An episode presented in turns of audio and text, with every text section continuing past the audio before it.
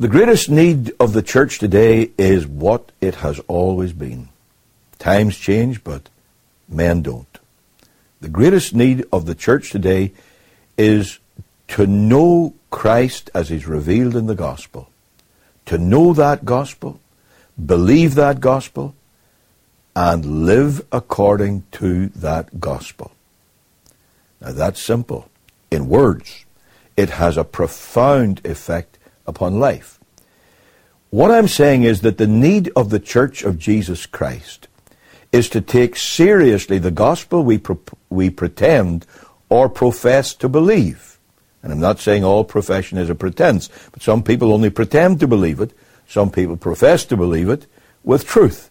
You know where you come in there. But we've got to take the gospel that we pretend or profess to believe, take it seriously, take it according to its own terms as revealed in the Scripture, live by it, and proclaim it.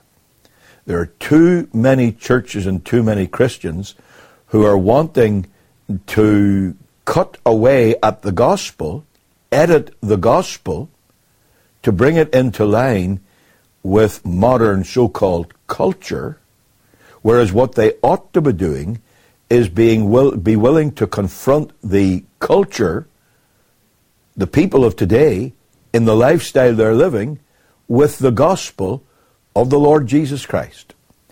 Let us know the gospel. Let us apply the gospel. Particularly, I would say it's very, very important that we would get back to where our reforming forefathers were and grasp the full import of the biblical doctrine of justification by grace alone, through faith alone, in Christ alone. If we understand that, and that becomes the motivating power of our lives, it would make a world of difference personally and also to the corporate life of the church. So broadly, I would say, get back to the gospel.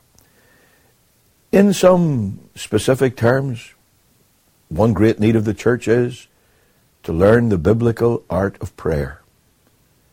That which the Bible speaks about constantly, it commands it, it calls for it, attaches great promises to it. We all pay lip service to it, and yet how few churches really give themselves to prayer. How few. How few churches really have a prayer meeting where the church, as in Acts twelve, meets to pray. These are the needs. Now, if these needs are met, that will mean that we'll have a church that's once again unashamed to be separated from the world and separated unto Christ. Ultimately, that is the great need of the church.